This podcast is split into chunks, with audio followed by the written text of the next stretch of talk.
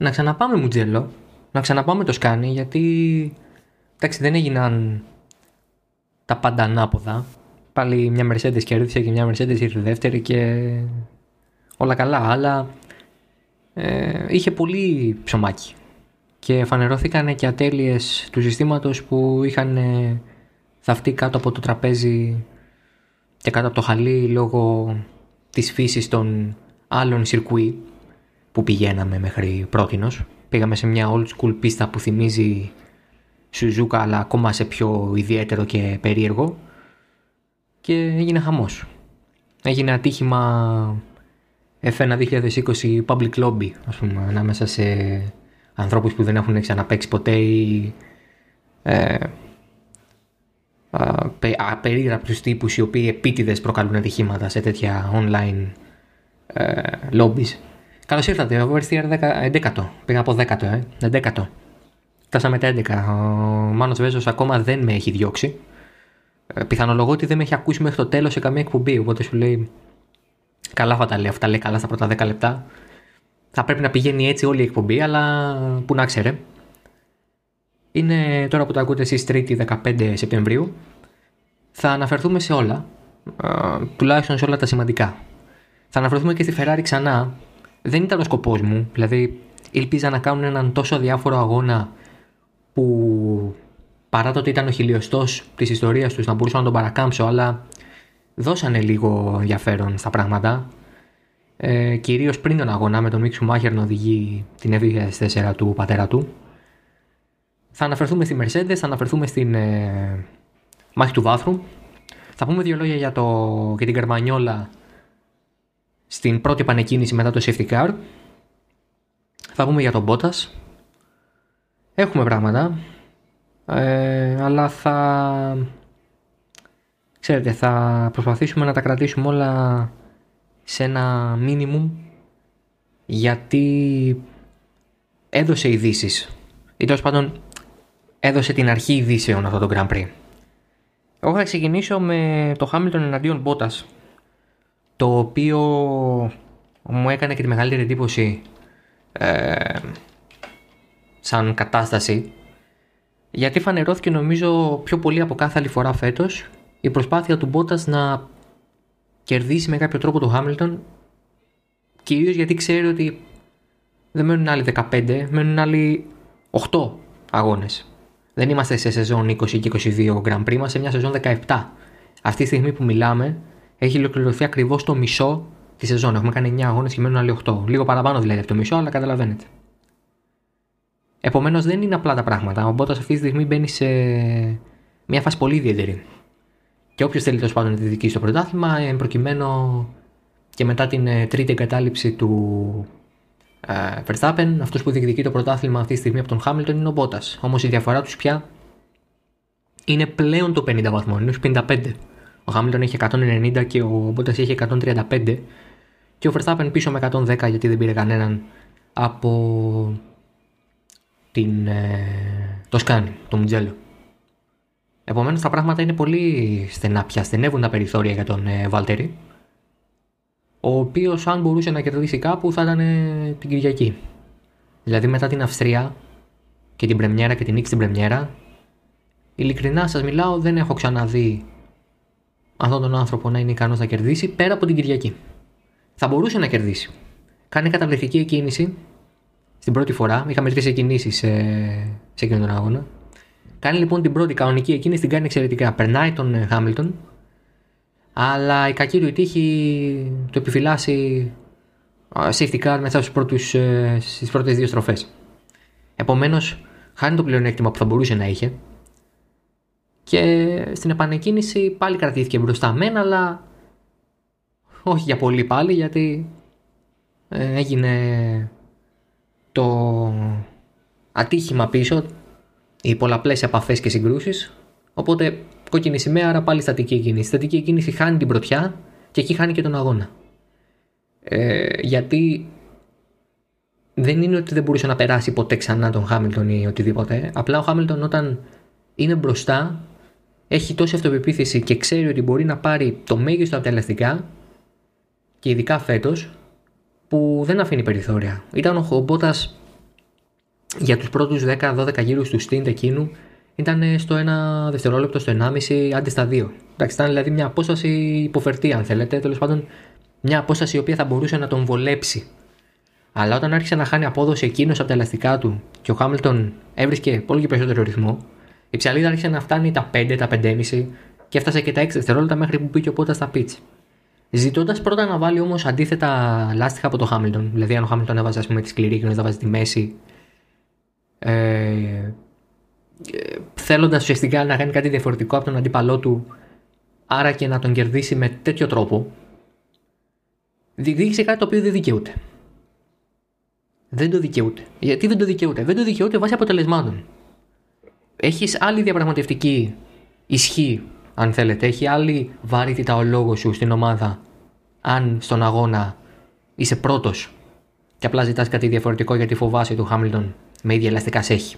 Οπότε λες, Θέλω να μου δώσετε την προτεραιότητα. Θέλω τα ελαστικά που θα πάρει ο Χάμιλτον να είναι αντίθετα τα δικά μου. Δεν θέλω να βάλουμε την ίδια γόμα. Θέλω να έχω ένα πλεονέκτημα. Θέλω να έχω ένα edge σε μια πίστα που είναι πολύ στα ανάγνωστη για τους οδηγούς σε συνθήκες αγώνας. Έτσι δεν έχει ξανατρέξει ποτέ κανείς εκεί στη Φόρμουλα 1. Οπότε ναι, ο σε αυτό που σκέφτηκε ήταν σωστό, αλλά δεν το έχει διεκδικήσει. Και η Mercedes με πρόφαση την ασφάλεια του βάλε τη σκληρή γόμα όπως έβαλε και στο Χάμιλτον για να πάνε για τον τερματισμό, λέγοντάς του εμέσως πλην σαφώς ότι ξέρεις κάτι, Πάμε να τερματίσουμε τώρα στο 1-2 με, με σε ένα δεύτερο. Αφού σε κέρδισε στην εκκίνηση τη δεύτερη, καλά να πάθεις. Κάτσε εκεί που είσαι. Ε, μετά ήρθε η τρίτη διακοπή, η δεύτερη διακοπή μάλλον, η δεύτερη κοκκινή σημαία και η τρίτη κίνηση. Έχασε και για λίγο τη θέση του Ρικιάρντο και μετά χάθηκε και ο αγώνα ολοκληρωτικά. Δηλαδή ξεχάσαμε το Χάμιλτον Μπότας. Ήταν δεδομένο ότι αυτοί οι δύο θα πάνε έτσι. Όπως ήταν χωρίς αλλαγές. Ο Μπότας επομένως έχει λόγο, δηλαδή είναι κατανοητό γιατί θέλησε να κάνει κάτι διαφορετικό, γιατί ζήτησε να γίνει κάτι διαφορετικό, αλλά η Mercedes δεν είναι τέτοια ομάδα. Η Mercedes, ε, όσο και αν θέλει να μας πει ότι χαρακτηρίζεται από ισότητα απέναντι στους οδηγούς της, κατά τα ψέματα η προτίμηση της υπέρ του Χάμιλτον όχι μόνο στα φανερή αλλά και δικαιολογημένη είναι.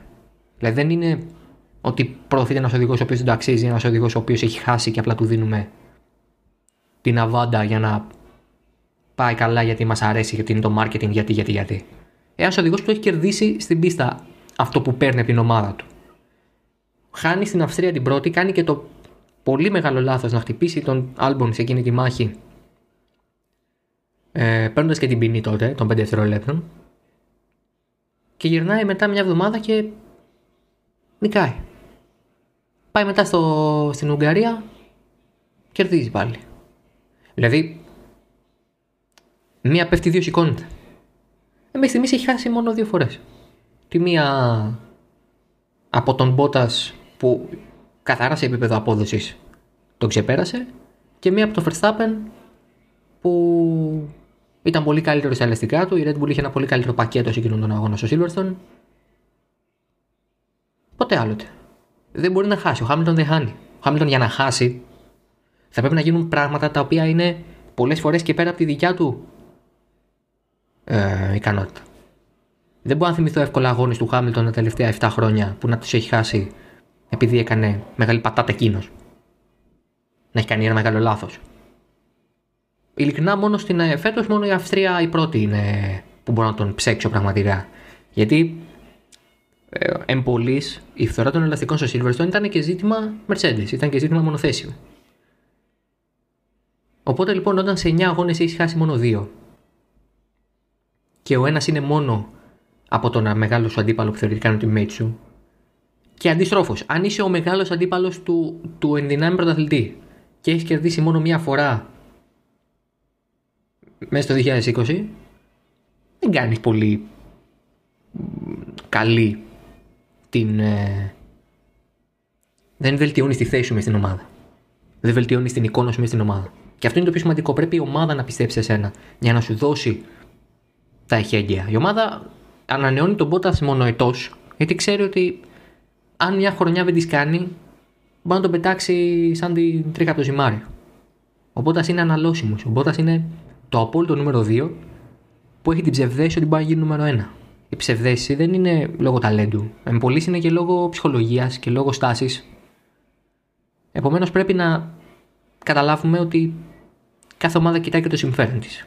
Και το συμφέρον του αυτή τη στιγμή είναι προφανώς να δώσει στο Χάμιλτον όλα τα εφόδια για να πάει εκείνος μπροστά. Κακά τα ψέματα, το έχει κερδίσει.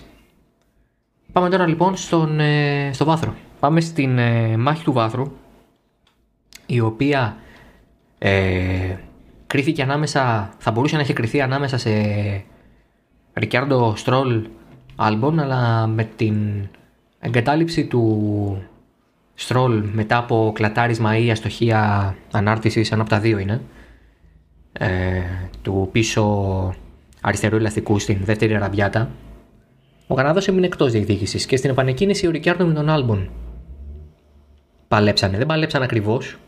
Περισσότερο ο Ρικιάρντο, όπως είπε και στο Team Radio ξεκινώντας για το τελευταίο, έτσι, στο τελευταίο 12 γύρους του αγώνα, είπε Α τελειώσουμε αυτό που ξεκινήσαμε. Ε, ήθελε πάση θυσία να κρατηθεί εκεί τρίτος. Μια θέση που είχε κερδίσει μετά από ένα εξαιρετικό undercut που έκανε στον ε, Στρόλ. Σε μια εξαιρετική κίνηση στρατηγικής, πραγματικά ευφιέστατη κίνηση που δείχνει αντανακλαστικά μιας ομάδας η οποία είναι έτοιμη να πάρει το αποτέλεσμα που ψάχνει, δηλαδή αυτή την πολυπόθητη τρίτη θέση, τέλος πάντων το βάθρο συνολικά. Δεν θα τους χάλαγε και μια δεύτερη. Ε, ή μια νίκη. Ε, οπότε αυτό είναι πραγματικά πολύ σημαντικό ότι φαίνεται πως η Ρενό προσεχώ Αλπίν είναι μια ομάδα που έχει τα αντανακλαστικά ομάδας κορυφής όταν έχει τέλος πάντων την καυτή πατάτα στα χέρια της. Ο Ρικιάρντο είναι ένας οδηγός ε, αποδεδειγμένης αξίας. Δεν είναι ότι περιμένουμε να δούμε αν ο Ρικιάρντο μπορεί να κάνει βάθρο ή όχι. Είναι ένας άνθρωπος που έχει κερδίσει αγώνες, που το να μην είναι στο βάθρο είναι είδηση τα τελευταία δύο χρόνια. Ω εκ τούτου λοιπόν υπήρχαν τα στατικά. Αλλά ο Άλμπον ε, ήταν πολύ, πολύ πεισμωμένος την Κυριακή. Πολύ έτοιμος ε, είχε χάσει δύο βάθρα στη Βραζιλία πέρυσι και στην Πρεμιέρα φέτος. Είδε την ευκαιρία μπροστά του, ειδικά μετά το, την εγκατάλειψη του Στρόλ και το ας πούμε restart του αγώνα και των ελπιδών του για το βάθρο. Το είδε, το ήθελε, το πήρε. Το πήρε και γιατί η Red Bull είναι ανώτερο μονοθέσιο από τη αλλά και γιατί ο ίδιος ήθελε πολύ να το πάρει. Έκλεισε τη διαφορά από τον Ρικιάρντο μέσα σε δύο γύρους, τον πέρασε στον τρίτο και δεν ξανακοίταξε πίσω. Οδήγησε πολύ καλά όλον τον αγώνα παρά τις διακοπές που θα μπορούσαν να του είχαν χαλάσει το ρυθμό, να του είχαν ε, αποσπάσει την προσοχή. Παίζουν πάρα πολλά πράγματα και ειδικά όταν ξέρεις ότι έχετε ένα μεγάλο αποτέλεσμα ε, και ξέρεις ότι αν δεν το πάρεις για τρίτη φορά ε, δεν θα κατηγορηθεί η κακιά σου η μοίρα με τις με τις ε, διακοπές, θα κατηγορηθείς εσύ από τον Μάρκο και τον Χόρνερ. Έχοντας λοιπόν όλα αυτά κατά νου, ο Άλμπον δεν πτωήθηκε και πήρε το βάθρο και είπε κιόλας ότι σας ευχαριστώ που με πιστεύετε. Σαν να τους λέει τα λέμε και το 2021. Δεν ξέρω αν θα γίνει έτσι. Δεν ξέρω δηλαδή αν η Red Bull θα επιλέξει να μείνει με το ίδιο δίδυμο και το 2021. Ε, ή τέλος πάντων με τον Albon γιατί ο Verstappen έχει συμβόλαιο. Αλλά αν το κάνει δεν μπορεί να της πει κανείς τίποτα. Και η επιτυχία αυτή του άλμπον αλλάζει και λίγο το αφήγημα γύρω από το πρόσωπό του. Γιατί αυτό που λέγαμε και με τον Λευτέριο και τον Αξιώτη την προηγούμενη Τρίτη ήταν ότι αν έπαιρνε το βάθρο ή αν έπαιρνε την νίκη στις δύο προηγούμενες ευκαιρίες που είχε, θα ήταν πολύ διαφορετικά τα πράγματα τώρα και από άποψη ψυχολογίας για τον ίδιο, αλλά και από άποψη ε, δημόσιου λόγου γύρω από το όνομά του. Θα είχαν αλλάξει πολλά πράγματα, θα ήταν πολύ διαφορετική η κατάσταση. Τώρα πάει να γίνει λίγο αυτό. Προφανώς δεν συγκρίνεται με την νίκη του Γκάσλι, αλλά δεν έγινε τόσο μεγάλος χαμός μπροστά. Δηλαδή το, το μεγάλο ζήτημα στον αγώνα δεν έγινε μπροστά. Έγινε πίσω. Οπότε αφού μπροστά ήταν όλοι και ο μόνος οδηγός που χάθηκε από την εξίσωση μπροστά του ήταν ο Στρόλ, το βάθρο ήταν το, ο μοναδικός ρεαλιστικός στόχος.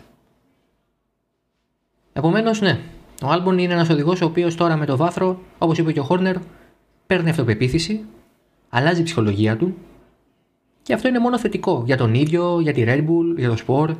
Δεν νομίζω ότι ο Άλμπον είναι ένας οδηγός που μπορεί να τα βάλει με το Verstappen επίσης όρει. Ε, όχι μόνο από άποψη ταλέντου, αλλά και από άποψη αντιμετώπισης μέσα από την ίδια την ομάδα. Δεν μπορώ να πιστέψω ότι η Red Bull θα δώσει έτσι ευκαιρίες στον ε, Ολλανδό και στον όποιον teammate του. Είτε λέγεται Albon, είτε λέγεται Gasly, είτε λέγεται Σέρχιο Πέρεθ, ας πούμε. Αλλά σίγουρα ο Albon σαν αγωνιστική επιλογή βγάζει νόημα. Και η Red Bull αυτό που θέλει πρωτίστως είναι έναν οδηγό να μπορεί να παίρνει βαθμούς πλησίων του Verstappen. Ε, την Κυριακή τους πήρε και το βάθρο που ο Verstappen δεν μπορούσε να πάρει εκ προοιμίου. Γιατί στην ουσία ξεκίνησε με πρόβλημα στον κινητήρα ο Verstappen και εγκατέλειψε. Θα εγκατέλειπε έτσι κι αλλιώς. Αυτό είπε και ο, το Γιουχάρου Τανάμπε της Honda σε δηλώσεις του μετά τον αγώνα. Ότι ακόμα και αν δεν χτύπαγε ο Verstappen, δεν τον χτύπαγαν μάλλον το Verstappen, θα εγκατέλειπε. Επομένως, ναι. Είναι σαφές ότι ο Άλμπον είναι μια καλή αγωνιστική επιλογή. Εγώ πιστεύω πολύ περισσότερο στον Άλμπον από ότι στον Γκάσλι. Σε αυτή τη φάση, όχι γιατί ο Γκάσλι δεν είναι καλός οδηγός και ο Άλμπον είναι ή ο Άλμπον είναι καλύτερος, αλλά γιατί δεν μπορείς να παίζεις το ζεστό κρύο, ζεστό κρύο. Από ένα σημείο και μετά καταντά κουραστικό και για τους οδηγούς οι οποίοι ε, χάνουν την ε, αυτοπεποίθησή τους, ε, χάνουν το ρυθμό τους, χάνουν τη συνέχειά τους. Επομένως καλό θα ήταν να μην αλλάξουν τα πράγματα. Εικάζω ότι δεν θα αλλάξουν. Εικάζω. Τι λέγατε να πάμε τώρα στο μεγάλο talking point του Red παιδιά τι έγινε εκεί πίσω και όλοι χτυπήσανε ο ένας με τον άλλον. Τι έγινε; Το χρονικό της υπόθεσης είναι πάμε να ξεκινήσουμε ξανά τον αγώνα μετά το safety car. Η κατάσταση σε αυτή την περίπτωση είναι προβλεπέ εδώ και πάρα πολλά χρόνια. Με το που φεύγει το safety car και μπαίνει στο pit lane, ο πρώτος είναι αυτός που παίζει το ρόλο του safety car ας πούμε. Δηλαδή ότι οριοθετεί το ρυθμό, μαζεύει το grid και ετοιμαζόμαστε για επανεκκίνηση. Υπάρχουν κατηγορίες από την πλευρά των οδηγών που λένε ότι τα φώτα του safety car δίνουν πολύ πιο αργά άρα ο, ο, οι οδηγοί δεν έχουν τον ίδιο χρόνο να προετοιμαστούν για την επανεκκίνηση άρα δημιουργούνται ζητήματα αποστάσεων, ταχύτητας κτλ. Το είπε ο Μπότας που ήταν ο πρωτοπόρος σε εκείνη τη φάση και φάνηκαν να συμφωνούν αρκετοί με αυτή την παρατήρηση. Φυσικά η Φία με τον Μάικλ Μάση, τον ε, αλητάρχη του, της Φόρμουλα 1, βγήκε μπροστά και είπε είναι προσβλητικά αυτά που λέτε και ποτέ δεν θα θέταμε σε κίνδυνο τη ζωή και την ασφάλεια των οδηγών γιατί ο Μπότας κατηγόρησε για αλλαγή για το θέαμα αυτό με τα φώτα αλλά υπήρξε και η συζήτηση για το πού βρίσκεται η γραμμή για την επανεκκίνηση του αγώνα. Πλέον αυτή η γραμμή από πέρυσι βρίσκεται στην ευθεία εκείνη σταματισμού. Δηλαδή εκεί που είναι εκεί που ξεκινάει ο επόμενος γύρος και τελειώνει ο προηγούμενος, εκεί είναι και που ξεκινάει ο αγώνας. Ξανά έχουμε πράσινη σημαία όταν ε, φεύγει το safety car. Ενώ πιο παλιά, πριν δηλαδή το 19, η γραμμή αυτή ήταν νωρίτερα, ήταν κοντά στην είσοδο του pit lane. Και από εκεί και μετά δηλαδή ξεκίναγε ο αγώνας και μπορούσαν να γίνουν προσπεράσματα κτλ. κτλ. Η, η γραμμή εκείνης θερματισμού στο Μουτζέλο είναι ομολογουμένως πολύ μακριά από την έξοδο της Μπούτσινε, της, δηλαδή της τελευταίας τροφής της πίστας. Οπότε υπάρχει μεγάλη απόσταση από τη στιγμή που το safety car έχει χαθεί, έχει μπει στο pit lane και οι οδηγοί είναι έτοιμοι να πατήσουν γκάζι. Γι' αυτό λοιπόν παρατηρήθηκαν φαινόμενα οδηγών να πατάνε να επιταχύνουν και να επιβραδύνουν πολύ πριν ξεκινήσει ο αγώνας, μπερδεύοντας δηλαδή τη σειρά. Ο Μπότας τους μάζεψε πολύ αργά. Τους μάζεψε πολύ αργά και δεν μπορούσαν να έχουν το χρόνο για να προετοιμαστούν και έγινε αυτό το πολύ φεδρό σκηνικό, φεδρό γιατί δεν είχαμε χειρότερα. Αν είχαμε νεκρούς θα ήταν τραγικό. Τώρα είναι απλά φεδρό και ο πιο καλά από όλους το έδεσε ο Σάινθ, ο οποίος είπε ότι αυτά τα πράγματα μου θύμισαν άλλες εποχές. Ευτυχώς που δεν είχαμε χειρότερα. Πράγματι, ο ίδιος πρέπει να ξέρει καλύτερα από όλους τι έζησε. Βλέποντας την Άλφα Ρομέο να καβαλά το halo του. By the way, το halo σωτήριο για δεν ξέρω εγώ πόση φορά, πολλοστή φορά στο, στη Φόρμουλα 1 έσωσε τα χεράκια και το κεφαλάκι του Σάινθ 100%. Επομένως ποιος φταίει, φταίει ο Μπότας, φταίνει πίσω, φταίει το safety car, φταίει η FIA. Εγώ θα πω όλοι. Ψέγω τον Μπότας για τον ίδιο λόγο που κατηγορώ και αυτούς που πατάνε πολύ νωρίς γκάζι, πολύ νωρίς φρένο στο φανάρι και δημιουργείται μια απίστευτη ουρά πίσω και μετά από 100 αμάξι έχεις μια απίστευτο, ένα απίστευτο ποτηλιάρισμα. Αλλά δεν μπορώ να κατηγορήσω τον Μπότας για το μπαμ των τεσσάρων μονοθεσίων πίσω στο, προς, το, προς το midfield και πιο πίσω. Αυτό είναι η συνέχεια της κινήσεως. Δηλαδή είναι μια αλληλουχία γεγονότων που οδηγούν στην καραμπόλα. Δεν είναι ότι ο Μπότας δημιούργησε την καραμπόλα. Είναι μια αλληλουχία. Ο Μπότας δηλώνει πλήρως αθώος, η Φία τον βγάζει τελείως από το κάδρο έδωσε επίσημες προειδοποιήσεις σε 12 οδηγούς, διότι όλοι ξέρουμε ότι αυτές οι επίσημες προειδοποιήσεις δουλεύουν συνήθως. Έχουν μεγάλη ισχύ στα αυτιά των ε, οδηγών. Αλλά τέλος πάντων το ζήτημα τίθεται πλέον επιτάπητος ε, για το αν θα πρέπει να αλλάξει κάποια διαδικασία. Η FIA λέει ότι δεν θα αλλάξουμε τίποτα. Δεν, δεν, δεν θεωρούμε ότι η διαδικασία απομάκρυνσης του safety car και επανεκκίνησης του αγώνα από safety car χρειάζεται κάποιο είδους ε, επανεξέταση, ας πούμε, επαναπροσδιορισμό. Αμφιβάλλω αν θα μείνει όμως το ζήτημα έτσι και νομίζω θα ξανασυζητηθεί φτάνοντας ε, στο Σότσι σε δύο εβδομάδες για τον επόμενο αγώνα. Κλείνουμε λοιπόν και με αυτό. Φεύγουμε και από την ε, Καρμανιόλα. Πάμε, νομίζω πρέπει να γίνει μια αναφορά για κλείσιμο σε αυτούς που πρώτον στους, ε, στη Ferrari, σίγουρα, και μετά στα μεταγραφικά που είναι αρκετά. Να κλείσουμε δηλαδή κάπως έτσι. Πάμε πρώτα στη Ferrari, αγωνιστικά στη Ferrari εννοώντας. Ο Τζον Έλκαν, ο πρόεδρος της ε, Ferrari και ο Λουίς Καμιλέρι, ο CEO της Ferrari, βρέθηκαν προφανώς στο Μουτζέλο για το χιλιοστό Grand Prix της ομάδας. Πολύ ωραία τα πράγματα, βγήκε και ο Μίξου Μάχερ με την F2004 πριν τον αγώνα και έκανε και δύο γύρους ε, με τον V10 να ορλιάζει και να ξυπνά μνήμες. Ωραία, ωραία όλο το κλίμα. Έγινε και ένα show ε, στην ε, πιάτσα Di δηλαδή στην πλατεία της Φλωρεντίας το βράδυ του Σαββάτου, παρουσία του Λεκλέρ και του Φέτελ, καθώς και Ελκάν, Καμιλιέρη κτλ. Ωραία όλα αυτά, αλλά στο διατάφτα η κόκκινη Ferrari, η κόκκινη βουργουνδία Ferrari, ε, ήταν όχι απλά απογοητευτική, ήταν ακόμα μια φορά εκτός συναγωνισμού. Ήταν στο 9-10 τερματίσαν οι Leclerc και Φέτελ. Πολύ άσχημο αποτέλεσμα. Ο Leclerc είχε καλό ρυθμό στις κατακτήριες, αλλά μιλούσε και το Σάββατο πολύ μετρημένα για τον αγώνα. Ήξερε ότι δεν υπάρχει ρυθμός. Ο Δε Φέτελ είναι. Ήδη σκέφτεται αν του πηγαίνει το British Racing Green της Aston Martin το 2021. Δεν, δεν μπορώ να σχολιάσω κατά τη Δηλαδή, ξέρετε, δέχομαι σχόλια, ας πούμε, δέχομαι μηνύματα στα social media από φίλους ή από αναγνώστες κτλ. οι οποίοι μου λένε «Ε, η Ferrari, τι γίνεται με τη Ferrari και πώς θα ανέβει η Ferrari. Νομίζω όλοι οι συνάδελφοι πρέπει να λαμβάνουν τέτοια μηνύματα και τέτοια σχόλια. Δεν είναι δηλαδή προσωπικό μου προνόμιο. Αλλά ειλικρινώς δεν μπορώ να δώσω τη λύση με μια πρόταση έχω εκφράσει την πεποίθησή μου ότι η Ferrari περνά μια πολύ άσχημη περίοδο εμπολής και γιατί έχασε κατά μεσής του πλάνου του τον Σέχιο Μαρκιόνε, τον πρόεδρό της. Χάνοντας αυτήν την εμβληματική μορφή μέσα από το εργοστάσιο και μέσα από τα πράγματα της Ferrari, χάθηκε και ο Μπούσουλας. Προωθήθηκε ο Μπινότο, ο οποίος όμως κανονικά ήταν για να έχει από πάνω του τον Μαρκιόνε και όχι τον Ελκάν και τον Καμιλιέρη, και η αναδιοργάνωση της Ferrari έμεινε μετέωρη και στην ουσία δεν ολοκληρώθηκε με το σκοπό και το σκεπτικό με το οποίο ξεκίνησε.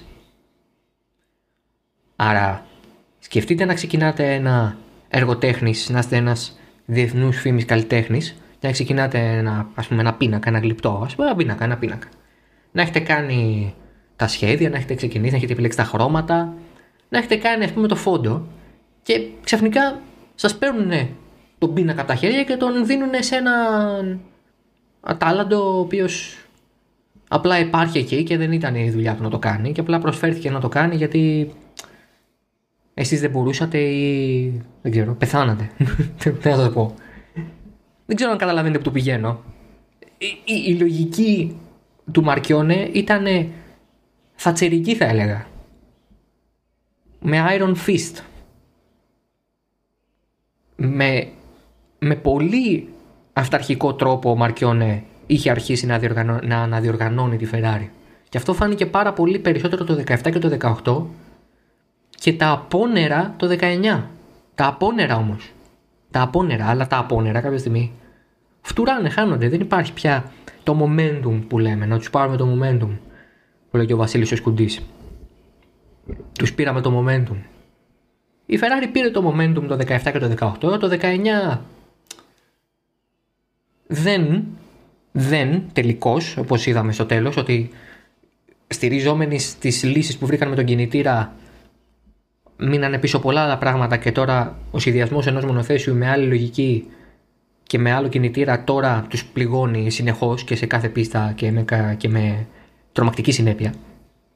Επομένως δεν πήγε καλά η μετάβαση στη μετά Μαρκιόνε εποχή. Ο Σέχιο Μαρκιόνε δεν είναι πρόκειτο να χάσει τη ζωή του, δεν είναι πρόκειτο να αποδημήσεις σκύριον. Άρα δεν είναι πρόκειτο να έχει ένα πλάνο για όταν εκείνος αναπόφευκτα θα έφευγε από τη ζωή.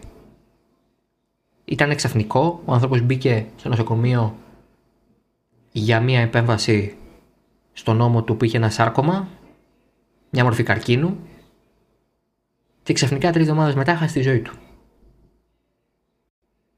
Δεν ήταν ο σκοπός της Ferrari να βάλει έναν άνθρωπο που ήξερε ότι πάλευε για τη ζωή του. Ο Μαρκιόνι είχε ένα πρόβλημα το οποίο ναι, το κρατούσε ιδιωτικό, αλλά δεν ήταν ποτέ της σοβαρότητας που θα τον απέτρεπε από το να ασκεί τα καθήκοντά του. Τα ασκούσε και σε μεγάλο βαθμό επιτυχημένα.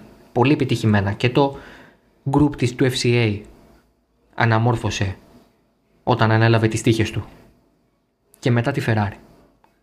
Επομένως λοιπόν η Ferrari δίχως καπετάνιο και με τον Μούτσο να αναλαμβάνει ξαφνικά καπετάνιος τα πράγματα είναι δύσκολα. Ο Μπινότο είναι ένας ευφιέστατο τεχνικός άνθρωπος, τεχνικός διευθυντής, ένα μυαλό που στο σχεδιαστικό τομέα και στο τομέα της ε, οργάνωσης ενός τεχνικού επιτελείου υπήρξε εξαιρετικός στην μετά Άλισον εποχή, η οποία διήρκησε δυστυχώς για τη Ferrari πάρα πολύ λίγο, λιγότερο από όσο θα έπρεπε και από όσο θα ήθελε ενδεχομένως. Αλλά η δουλειά του manager, η δουλειά του team principal της Ferrari δεν ψάχνει τεχνικά έξυπνους ανθρώπους, δεν ψάχνει ανθρώπους που ξέρουν να πιάνουν ένα μολύβι, ένα χαρτί και σχεδιάζουν κάτι εξωπραγματικό για την πίστα. Είναι μια πολιτική θέση, είναι ίσως η πιο πολιτική θέση στη Φόρμουλα 1 και η πιο ισχυρή στη Φόρμουλα 1 για πολλούς λόγους και την ασκεί ένας άνθρωπος που δεν έχει αυτές τις αρετές Γι' αυτό ο Μαρκιόνε ήθελε τον Πινότο που θα τον είχε υπό την επίβλεψή του και όχι τον Αριβαμπένε ο οποίος εμπολής είχε και την εμπειρία και το χαρακτήρα να αντισταθεί και να μην ακούσει στις οδηγίες του Μαρκιόνε. Ο Μπινότο λοιπόν έβγαζε νόημα όσο υπήρχε ο Μαρκιόνε από πάνω του. Ο Ελκάν και ο Καμιλιέρη θέλοντας να, να τιμήσουν τις ηλυμένες αποφάσεις του Μαρκιόνε φέρανε τον... Ε, προωθήσαν μάλλον τον Πινότο στη θέση του Αριβαμπένε που ενδεχομένως να μην έπρεπε κιόλας τελικά όπως το βλέπουμε ε, μετά Χριστόν προφήτες αλλά ναι έτσι φαίνεται πια. Η απόφαση να πάει ο Ρεφλέρ ήταν ολόσωστη. Ήταν η μοναδική απόφαση που εκπληρώθηκε από τους διαδόχους του Μαρκιόνε και που ήταν ε, προσωπικά τη θεωρώ και την κρίνω 100% σωστή και τη μοναδική μετά θάνατον ηλυμένη, όχι μετά θάνατον ηλυμένη, μετά θάνατον εκτελεσμένη απόφαση από τους συνεχιστές του Μαρκιών. Τι άλλο να πούμε για τη Φεράρι; Νομίζω θα τα, θα τα πούνε ιστορικοί, ο ιστορικός του μέλλοντος, περισσότερο και καλύτερα από εμάς. Τώρα στα μεταγραφικά για φινάλε, για να κλείσουμε το α, σημερινό επεισόδιο, Βλέπετε, όταν είμαι μόνος μου να τα πάμε γρήγορα. Ενώ όταν έχω εκλεκτή παρέα όπως θα έχω την επόμενη εβδομάδα, ε, θα, θα μας πιάσει πάλι η συζήτηση εφόλης ύλης. Με τα γραφικά νομίζω ότι είναι γνωστό σε όλους πια και επισήμως ο Σεμπάστιαν Φέτελ γίνεται οδηγός Άστον Μάρτιν το 2021 και για τρία χρόνια όπως φαίνεται. Ε, συμβόλαιο που έχει δύο συν ένα χρόνια διάρκεια, δηλαδή δύο, το 21 και το 22 και ανάλογα τα πράγματα για το 23. Αυτό σημαίνει ότι μέχρι, το, μέχρι τα 36 το Γερμανός θα οδηγεί στη Φόρμουλα 1, 37.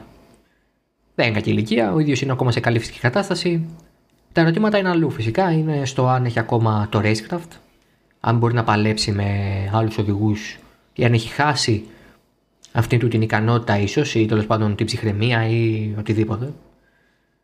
Ε, αν είναι όντως η σωστή κίνηση για την Aston Martin ή αν θα έπρεπε να ποντάρει σε κάποιον άλλον οδηγό ή κάποιον πιο νέο οδηγό ή να κρατήσει τελικά τον Πέρεθ.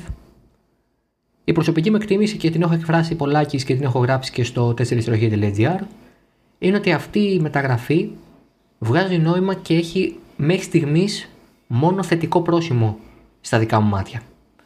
Από την πλευρά του οδηγού πάει σε μια ομάδα η οποία λειτουργεί πολύ κοντά στον τρόπο με τον οποίο λειτουργούσε η Red Bull και με την οποία προφανώς έχει πανηγυρίσει τις περισσότερες επιτυχίες της καριέρας του. Πάει ως νούμερο ένα ξεκάθαρο με έναν στρόλο ο οποίος ναι μεν στην καλή του μέρα είναι οδηγός βάθρου αλλά δεν είναι σε καμία περίπτωση επίπεδου Ρικιάρντο Λεκλέρ. Από την άλλη η εμπιστοσύνη που θα νιώθει εκεί μέσα είναι εμπιστοσύνη που ενδεχομένως δεν με νιώσε ποτέ στη σκουντερία και είναι ένας οδηγός ο οποίος χρειάζεται την απόλυτη εμπιστοσύνη της ηγεσίας για να λειτουργήσει και να είναι σίγουρος ότι όλα είναι καλά και όλα με το μέρος του. Μια ιδιοτροπία που ενδεχομένως να του στερεί πολλά σε σχέση με τον αντίπαλό του, τον Λιούι Χάμιλτον. Ενώ για τη μεριά της Άστον Μάρτιν, ένας τετράκι πρωταθλητή μοιάζει πάντα καλύτερη επιλογή από έναν 8 φορές ε, βα, ε, οδηγό βάθρου. Ένα οδηγό που έχει πάρει 8 βάθρα.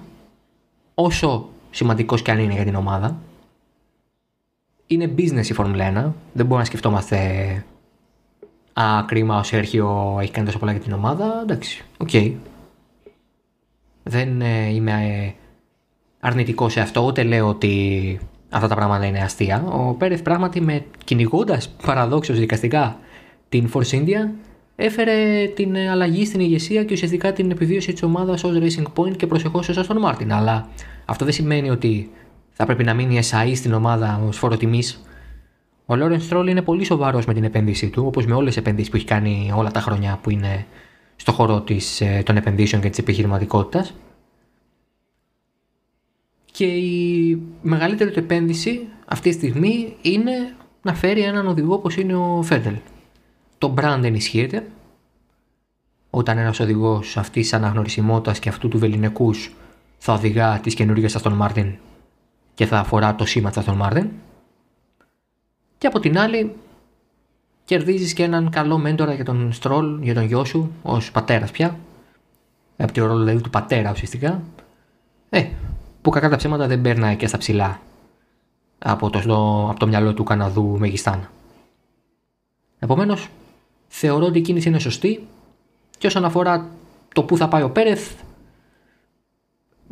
σίγουρα δεν είναι καλό το να κάνει το πίσω βήμα και να πάει σε μια ομάδα όπως είναι η Αλφα Ρωμαίο, η οποία είναι πολύ πιο πίσω από την ε, Racing Point Aston Martin, αλλά μοιάζει πιο ρεαλιστική επιλογή. Μοιάζει πιο ρεαλιστική επιλογή. Μπορεί να είναι και με τον Μικ Σουμάχερ μαζί. Αυτό θα φανεί πολύ περισσότερο τις επόμενες εβδομάδες. Μέχρι στιγμής ο Μικ Σουμάχερ κατευθύνεται προς την Άλφα Ρομέο για το 2021. Είναι πρώτος στη βαθμολογία της Φόρμουλα 2. Είναι πολύ σταθερός φέτος.